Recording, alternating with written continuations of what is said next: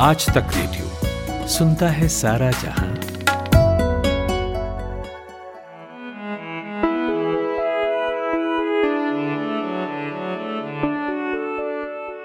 नमस्कार, मैं हूँ नितिन ठाकुर, यह है पॉडकास्ट 2020 में दुनिया ने बहुत कुछ बदलते देखा और यकीनन ये तो आप सब मानेंगे कि जनवरी फरवरी में दुनिया जिस तरह की थी, अब दिसंबर में उस तरह की तो नहीं है। और लगभग हर क्षेत्र में काफ़ी बदलाव हुए हैं। कोरोना इसका एक कारण है और मैं कहूँगा सबसे बड़ा कारण है। लेकिन कूटनीति की दुनिया में, डिप्लोमेसी की दुनिया में, या कहूँ कि वर्ल्ड ऑर्डर जो था, उसमें क्या हुआ? या मैं कहूँ कि भारत की विदेश नीति या चीन की विदेश नीति या अमेरिका की विदेश नीति, यूरोप की पूरी विदेश नीति, उसमें क्या चेंज है? तो चेंज तो यकीनन आया है और उसके निहितार्थ बहुत गहरे भी हैं। और यकीनन जो कुछ इस 2020 में शेप लिया है, वो दूर तक प्रभाव डालेगा। तो इस पर अपनी समझ काफ़ी हद तक साफ़ करने के लिए मैंने सोचा बात की जाए। तो हमारे साथ अंतर्राष्ट्रीय मामलों के विशेषज्ञ हैं प्रोफेसर हर्ष पंत और प्रोफेसर पंत जो हैं वो ऑब्जर्वर रिसर्च फंड में director of studies and head of strategic studies program का पद संभाल रहे हैं। स्वागत है आपका, प्रोफेसर पंत। धन्यवाद नितिन और जैसा कि मैं अपनी भूमिका जो बाँध रहा था बातचीत की उससे आपको समझ आ गया होगा कि मैं बातचीत की दिशा तय कर रहा था। और कई चीज़ें मैं पूछना चाहता हूँ आपसे और ख़ास तौर पर भारत अमेरिका चीन जिनसे अपना ज़्यादा संबंध है। एक तो हमारा ही देश है और दूसरा अमेरिका जो दुनिया का दादा है। और चीन जो नया दादा बनने की कोशिश कर रहा है। 2020 में आ, क्या बदल गया है? इनके लिए खास तौर पर मैं ये पूछूँगा लेकिन सबसे पहले ये पूछूँगा कि आपको क्या लगता है 2020 ने सबसे ज़्यादा किस देश पर असर डाला है पूरी दुनिया में? नितिन बदलाव तो एक कांस्टेंट होता है इंटरनेशनल पॉलिटिक्स में या समय के साथ बदलाव स्वाभाविक है।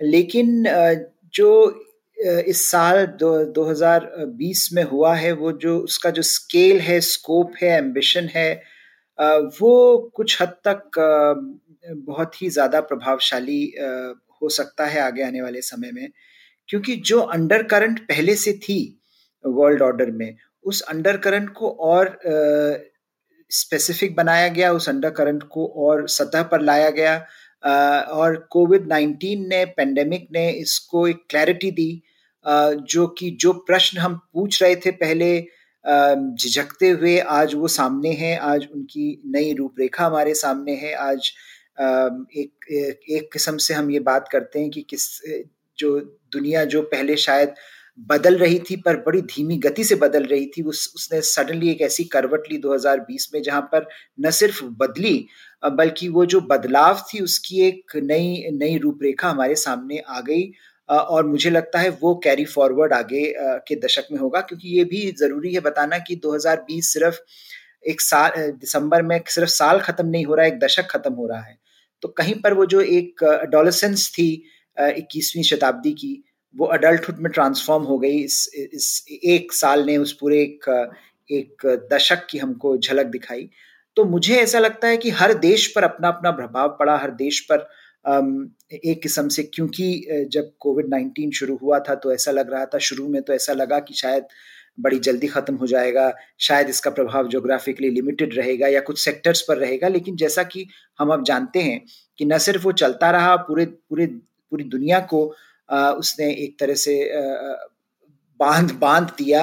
आ, वहीं पर आ, हमने ये देखा कि जब आ, जो जो चैलेंजेस थे कोविड नाइन्टीन ने जिनको उजागर किया वो चैलेंजेस जैसा मैं कह रहा था पहले से हम लोग उसके बारे में डिस्कशन कर रहे थे लेकिन वो चैलेंजेस हमारे सामने आ गए। उगड़ कर सामने आ गया ज़्यादा बेहतर ढंग से दिखने लगा है। जी आपके इंटरनेशनल इंस्टीट्यूशंस की बात होती थी कहते थे कि नहीं हमको नए चाहिए। आ, हम कहते थे क्यों चाहिए? उसका जवाब देते थे। लेकिन जब कोविड नाइन्टीन शुरू हुआ और जैसे डब्ल्यू एच ओ का कंप्लीट एक तरह से डिजास्टर्स परफॉर्मेंस रहा शुरू में और ये देखने में आया कि चीन ने उसको किस तरह से इस्तेमाल किया तो वो जो एक थियोरेटिकल डिबेट थी वो ऑपरेशनल रियलिटी बन गई। तो वहाँ पर जब डिस्कशन होता था ट्रेड का क्या होगा ऐसे माहौल में अगर ट्रेड बंद हो जाए तो उसकी क्या रिपोकशंस होंगी, वो थियोरेटिकल डिबेट से ऑपरेशनल रियलिटी बन गई। ग्रेट पावर कॉन्टेस्ट क्या होता है कोल्ड वॉर क्या वापस आएगी, ये थियोरेटिकल डिबेट थी रियलिटी बन गई। साल के जाते जाते अमेरिका ने एक ऐसा अपना स्टेट डिपार्टमेंट का नया जो पेपर आया है चीन पर, वो स्पष्ट रूप से कहता है कि चीन के साथ किसी भी तरह का संबंध अमेरिका के लिए नॉर्मल रिलेशनशिप पॉसिबल नहीं है और नहीं है, नहीं है और उसको देखते हुए हमको तैयारी करनी पड़ेगी। तो जो आप मतलब मैं आपको बीच में टोक रहा हूँ लेकिन मैं आपको कई जगह और भी बोलते हुए सुनता रहता हूँ। और आपने एक बहुत अच्छी बात भी कही थी और जो सच है तथ्य है कि भाई अब ये कोई कोल्ड कोल्ड वॉर जैसा तो नहीं है शीत युद्ध जैसा तो नहीं है कि जब अमेरिका और सोवियत यूनियन एक तरफ़ एक एक दूसरे से बात ही नहीं करते थे बल्कि अमेरिका और चीन का संबंध तो बड़ा प्रगाढ़ है। और अगर मैं बात करूँ बिज़नेस के टर्म में तो वो बहुत ज़्यादा प्रगाढ़ है। तो ऐसे में अब जो आप ये कह रहे हैं कि अमेरिका का खुद का ये कहना है कि भाई ये चलेगा नहीं, बातचीत नहीं रह सकती सेहत संबंध भी नहीं रह सकते तो ये तो बिल्कुल यू टर्न है अपनी पॉलिसी से, एकदम 180 डिग्री। जी और मुझे लगता है कहीं पर अमेरिका जैसा आपने शुरू में कहा था जो हमारा बड़ा दादा है और जो नया दादा उभर रहा है एक तरह से स्वाभाविक होता है जब मेजर पावर्स राइज होती हैं फॉल होती हैं ट्रांजिशन ऑफ़ पावर होता है तो दोनों जो शक्तियाँ होती हैं महाशक्तियाँ होती हैं उनके बीच में त, त, तनाव स्वाभाविक होता है। हमने कोल्ड वॉर में देखा किस तरह से एक शीत युद्ध दो बड़ी महाशक्तियों के बीच में रहा कई दशकों तक।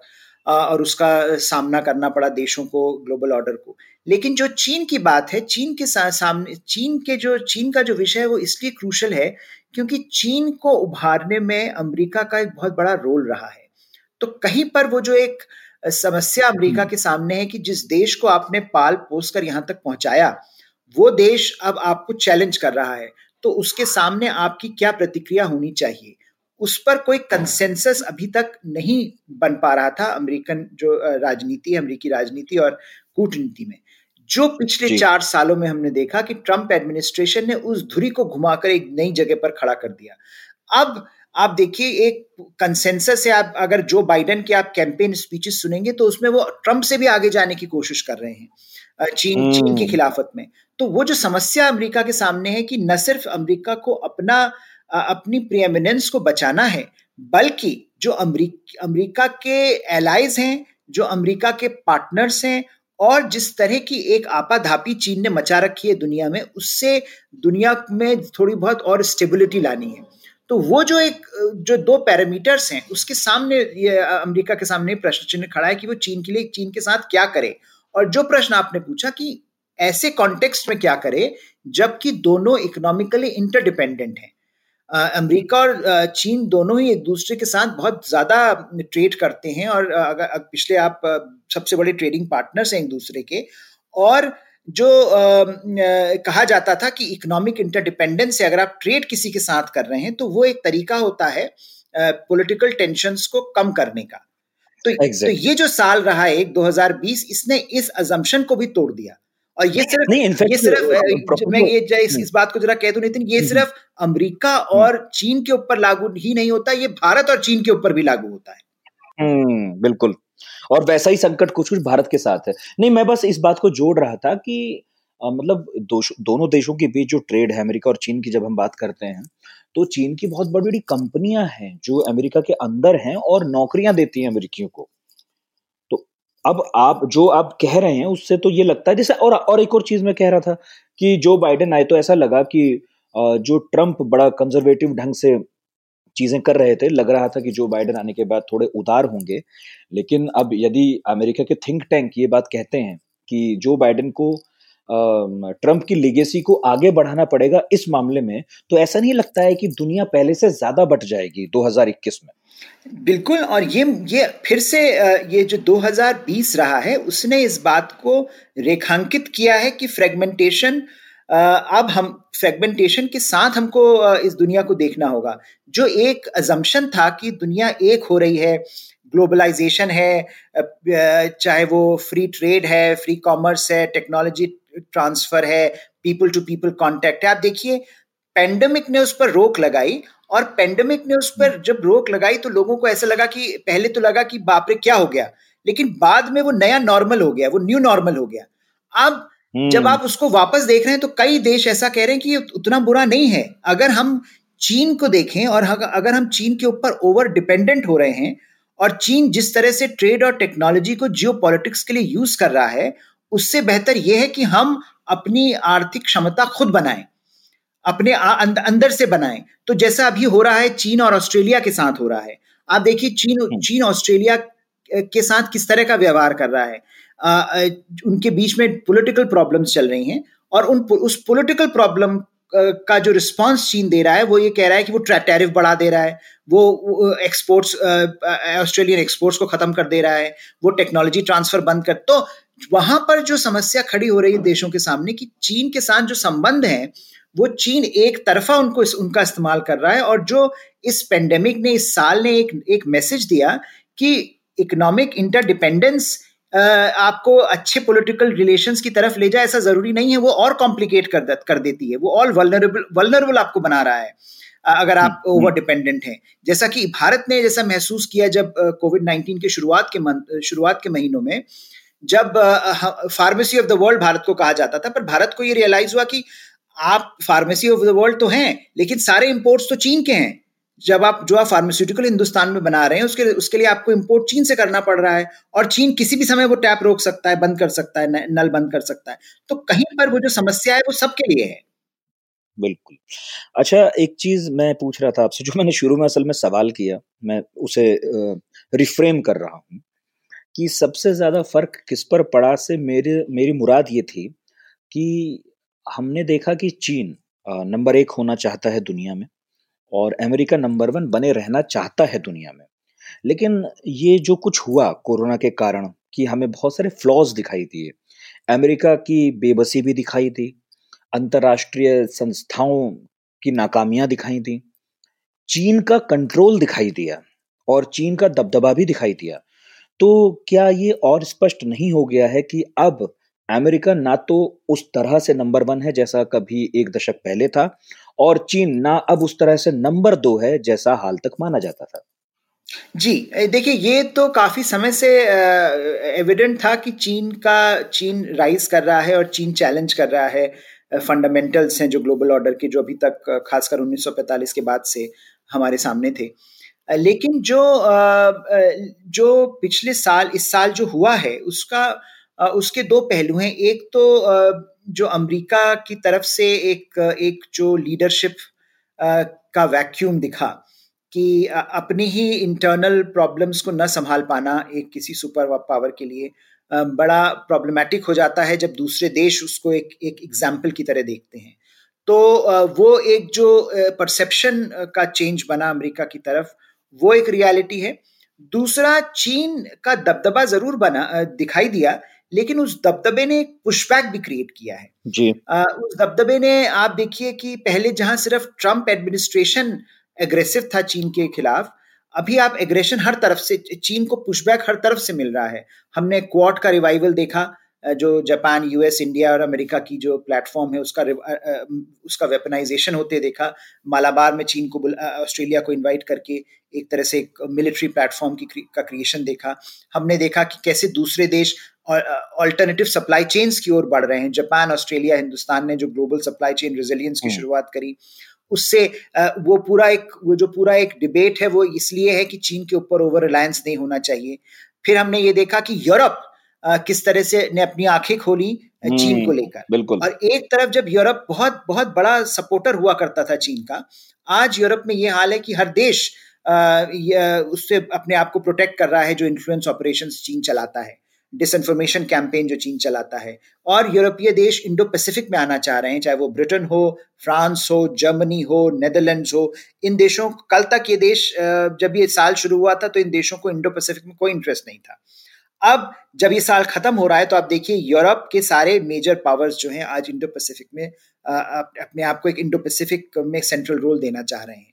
तो वो जो एक शिफ्ट आया है कि न सिर्फ़ चीन का दबदबा दिखा, पर उस दबदबे के कॉन्सिक्वेंसेस भी दिखे और उन कॉन्सिक्वेंसेस से रिलेटेड हमको पुशबैक भी मिल रहा है। जी। अच्छा एक चीज़ है, आपने यूरोप का ज़िक्र किया और मैं इसी पर आना भी चाह रहा था।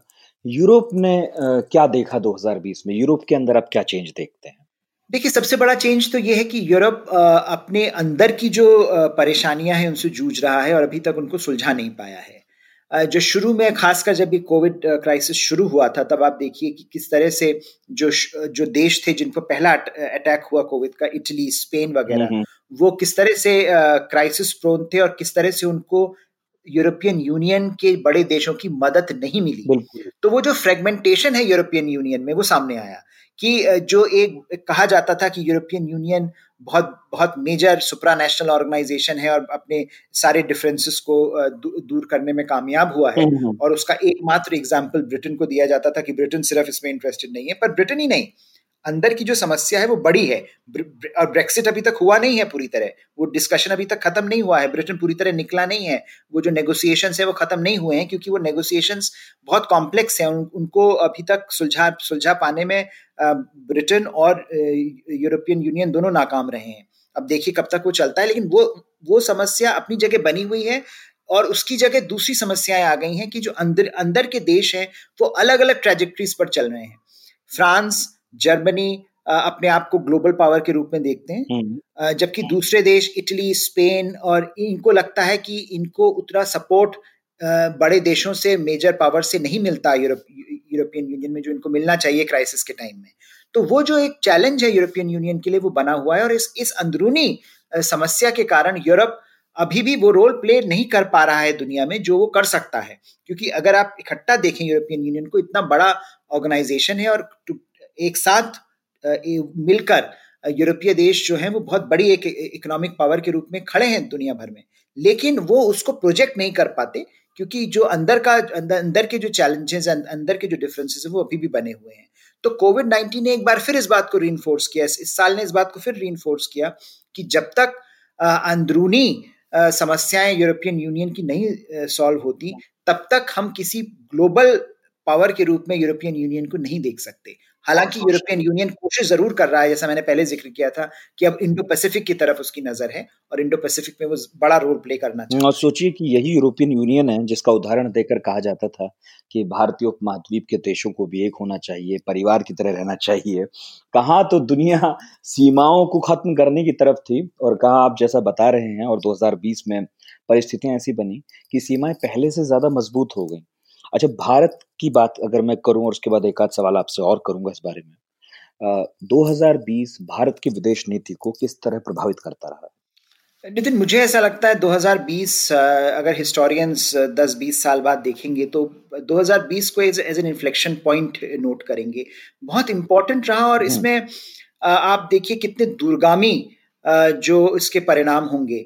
भारत का जो सबसे बड़ी समस्या, बहुत समय से ये जो स्ट्रेटेजिक सर्कल्स में डिस्कशन होता था कि चीन भारत के लिए सबसे बड़ी चुनौती है और चीन को कैसे मैनेज करना करना चाहिए भारत को, इसके लिए कोई एक खाका ऐसा नहीं था, तैयार नहीं हो पा रहा था। चीन ने जो किया है बॉर्डर्स पर, हिमालयन फ्रंटियर पर, गलवान वैली में जो क्राइसिस हुआ इस साल, उसने कहीं पर भारतीय विदेश नीति और और सुरक्षा नीति को एक क्लैरिटी दी है। उसमें अब जो पुराने सवाल थे कि आप चीन के कितने करीब जाएँ आप अमेरिका के कितने करीब जाएँ वो सारे सवालों आ, सवालों को एक तरह से खत्म कर दिया है। क्योंकि अगर चीन अपनी सेनाएँ लेकर भारत के बॉर्डर पर खड़ा है तो जो पुराना नॉन अलाइनमेंट का कॉन्सेप्ट था कि आप इक्वी डिस्टेंस बनाकर रखें मेजर पावर से वो खत्म हो जाता है। आप आपको गाहे बगाहे एक दूसरे देशों के साथ और ऐसे देशों के साथ जो चीन के खिलाफ खड़े होने में आपकी मदद करेंगे, उनके साथ अपनी रणनीति बनानी ही पड़ेगी। और वही हुआ इस साल। जब आप देखिए कि पिछले कुछ सालों से जब से ये डिस्कशन चल रहा था कि मालाबार एक्सरसाइजेज में ऑस्ट्रेलिया को क्यों नहीं लाया जाता, क्वाड में, क्वाड के जो चार मेंबर्स हैं, ऑस्ट्रेलिया, जापान यूएस इंडिया ये ज़्यादा एक्टिविटी मिलिट्री स्फेयर में क्यों नहीं करते? ये जो डिस्कशन होता था कि हिंदुस्तान इतना डिपेंडेंट क्यों बन रहा है चीन पर? क्या इसके नुकसान नहीं होंगे?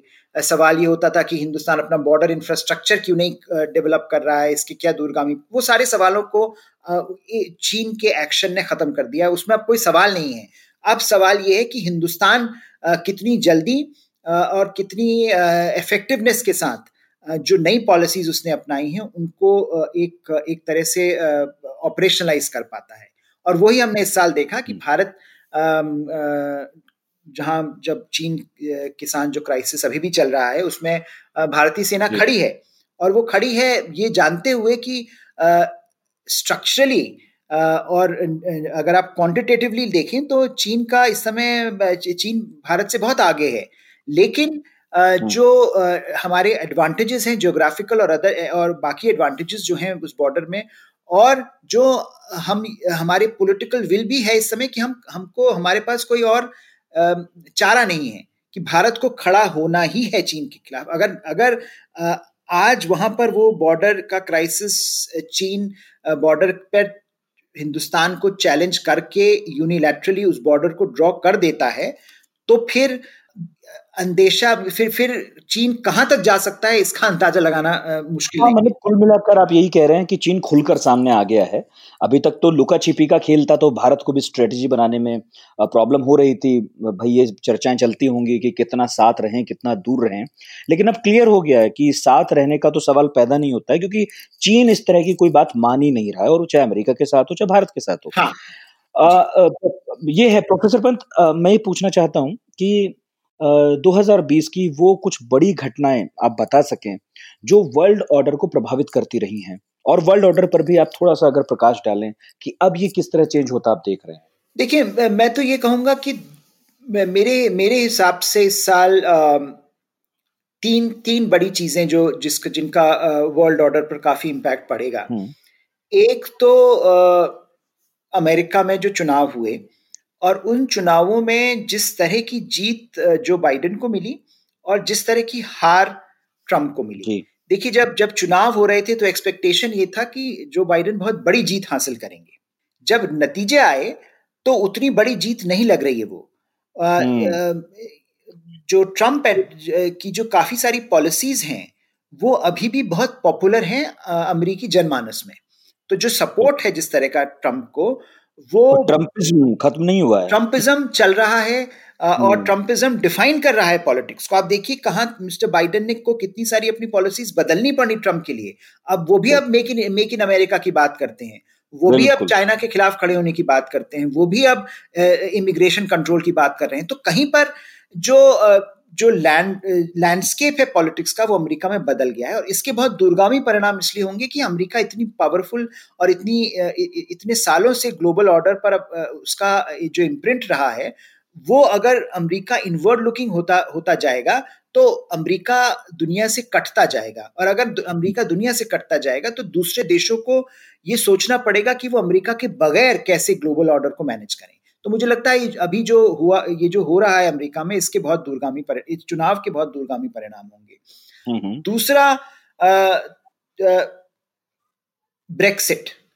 ब्रेक्सिट हालाँकि काफ़ी समय से चल रहा है लेकिन हम्म। क्योंकि अभी तक वो खत्म नहीं हो पाया है तो उस, उसका जो, जो जो हम पहले डिस्कस कर रहे थे कि उसका इम्पैक्ट जो रीजनल इकोनॉमिक इंटीग्रेशन पर बहुत बड़ा पड़ेगा।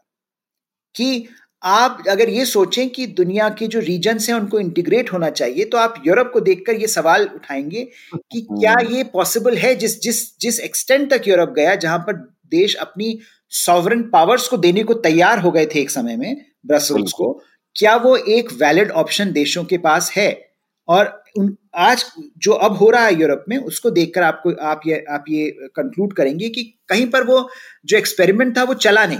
और अगर वो एक्सपेरिमेंट चला नहीं तो सॉवरेंटी वापस सॉवरेंटी एक बहुत इंपॉर्टेंट एक एक तरह से रोल अभी भी ग्लोबल पॉलिटिक्स में प्ले कर रही है और तीसरी हम्म। तीसरा मैं ये कहूँगा कि जो चीन और भारत का जो ये कॉन्टेस्ट चल रहा है हिमालयस में ये किसी भी त, किसी भी तरफ़ इसका ये जैसे भी रिजॉल्व हो जो इस क्राइसिस ने रिवील किया वो ये रिवील किया कि चीन और जगह तो कर रहा था साउथ चाइना सी में और, हम्म। और ईस्ट चाइना सी में ताइवान के साथ हांगकांग के साथ ऑस्ट्रेलिया के साथ जापान के साथ धक्का मुक्की तो चल रही थी चीन की।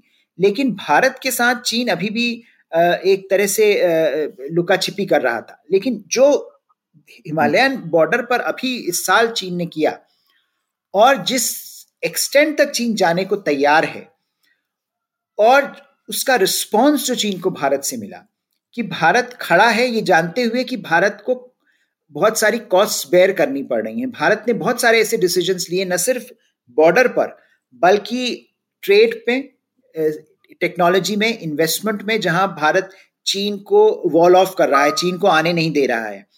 उसके उसकी कॉस्ट हम्म। भारत को बेयर करनी पड़ेंगी लेकिन भारत ये जान जान के भी उस दिशा में आगे बढ़ रहा है। तो वो जो एक इंपॉर्टेंट कॉन्टेस्ट है चीन और भारत के बीच में कि कैसे जो इंडो पैसिफिक है उस उसका जो फ्यूचर है वो कैसे डिफाइन हो वो मुझे लगता है अपने आप में बहुत इम्पोर्टेंट होगा और आगे आने वाले समय में इस कॉन्टेस्ट का बहुत एक इम्पोर्टेंट इम्प्रिंट ग्लोबल पॉलिटिक्स पे पड़ेगा क्योंकि इस इससे और देशों को भी जो छोटे देश हैं और जो दब रहे हैं वो हम्म। उनको उनको क्लैरिटी हम्म। आएगी वो खड़े हो पाएँगे और देखिए आप बदलाव आप ऑलरेडी देख सकते हैं। जिस तरह से ऑस्ट्रेलिया आज खड़ा है, जिस तरह से वियतनाम और फिलीपींस आज अमेरिका और भारत जैसे देशों के साथ डिफेंस डिप्लोमेसी कंडक्ट कर रहे हैं, वो सारे अपने आप में एक तरह से इस बात को रेखांकित करते हैं कि चीन का दबदबा बढ़ तो रहा है, लेकिन वो अश्योर्ड नहीं है। देश, बाकी जो देश हैं, वो खड़े होने के लिए तैयार हैं, अगर उनको ऐसा लगता है कि उनके वाइटल इंटरेस्ट पर स्ट्राइक हो रही है। तो ये जो एक बड़ा important paradigm shift global Bharat और चीन के संबंधों से ग्लोबल पॉलिटिक्स में आने की संभावना मुझे लगती है। बिल्कुल, और आखिरी एक सवाल आपसे ज़रूर पूछूँगा, एक दिलचस्प बहस दुनिया में चला करती है पॉलिटिक्स में। उसका आप क्या हाल देख रहे हैं? 2021 में क्या होगा? जिसमें एक तरफ़ लिबरल खड़े होते हैं और दूसरी तरफ़ कंजर्वेटिव खड़े होते हैं। 2020 में तो मतलब 2019-20 में तो दिख ही रहा था कि धीरे धीरे चाहे ट्रंप आ जाए उधर और तुर्की का जो हाल है और पाकिस्तान भी हमने देखा, फिर भारत भी उसमें शामिल हो गया। अब क्या देख रहे हैं? क्या इसमें किसी परिवर्तन की उम्मीद 2021 में दिख रही है या फिर इसी तरह की राजनीति और मज़बूत होगी?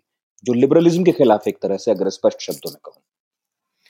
देखिए लिबरलिज्म लिबरलिज्म की हालत तो अभी थोड़ी सी खराब रहेगी ही, क्योंकि जो बड़े सवाल हैं दुनिया के चाहे वो, जैसे हमने अभी अभी हम डिस्कस किया, चाहे वो ग्लोबल ऑर्डर का हो चाहे वो इकोनॉमिक पॉलिसी का हो चाहे वो सोशल पॉलिसी का हो चाहे वो सॉवरेंटी का हो इसमें जो लिबरल आइडियोलॉजी है वो इन सवालों के जवाब ढूँढने में अब थोड़ी नाकाम दिख रही है हम्म। और क्योंकि ये सारे सवाल एक तरह से ये भी जो दूसरा पक्ष है जो कंजर्वेटिव्स हैं उनका ये मानना है कि ये सारे सवाल खड़े ही इसलिए हुए हैं कि लिबरल्स ने अच्छे से इन सब, जो इन अपनी पॉलिसीज़ थी उनके दूरगामी परिणामों पर मनन नहीं किया और उनको इम्प्लीमेंट करने में ज़्यादा जल्दी दिखाई जिसका नतीजा ये है कि आज इतनी बड़ी बैकलैश इस एक्सटेंट तक हम देख हम देख पा रहे हैं। तो जो बड़े सवाल हैं जैसे जो जो लिबरल ग्लोबल ऑर्डर की बात होती है उसमें एक समय था कि ये का जो जो जब 1990s में जब जब ये कोल्ड वॉर खत्म हुआ था और लिबरल इंटरनेशनलिज्म का जन्म हुआ था उसमें उसको एक नया वर्ल्ड ऑर्डर के रूप में देखा गया कि देखिए अब इंटरनेशनलिज्म नॉर्म होगा सॉवरेंटी कम हो जाएगी ट्रेड एंड टेक्नोलॉजी कोऑपरेशन बढ़ेगा देशों में राइवलरी खत्म हो जाएगी मेजर पावर राइवलरी नहीं रहेगी। आप देखिए वो सारे एजम्पन्स आज क्वेश्चन हो रहे हैं। वो सारे एजम्पन्स पर आज सवालिया निशान लगा हुआ है। तो कहीं पर जो वर्ल्ड ऑर्डर का डायरेक्शन है वो इस समय नॉन लिबरल ही दिख रहा है क्योंकि जो जो सोसाइटी और जो स्टेट के बीच में इंटरेक्शन होता है और जो और जो बा, बाकी जो इंटरनेशनल सिस्टम जिस तरह से उभर कर आ रहा है उसमें लिबरल टेंडेंसीज या लिबरल वर्ल्ड व्यू आंसर्स देने में नाकाम दिख रहा है। बिल्कुल।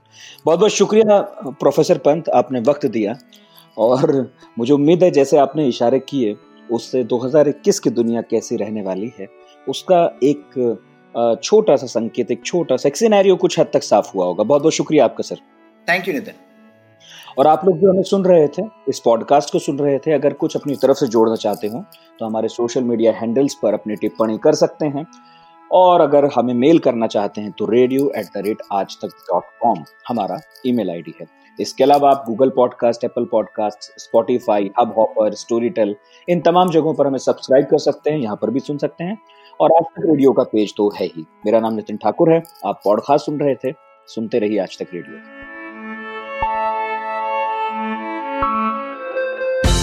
दिन भर की हलचल के बाद जब शाम ढल जाए तो चले आइए आज तक रेडियो पर। खबरों के सबसे अहम पड़ाव तक ले चलेंगे आपको।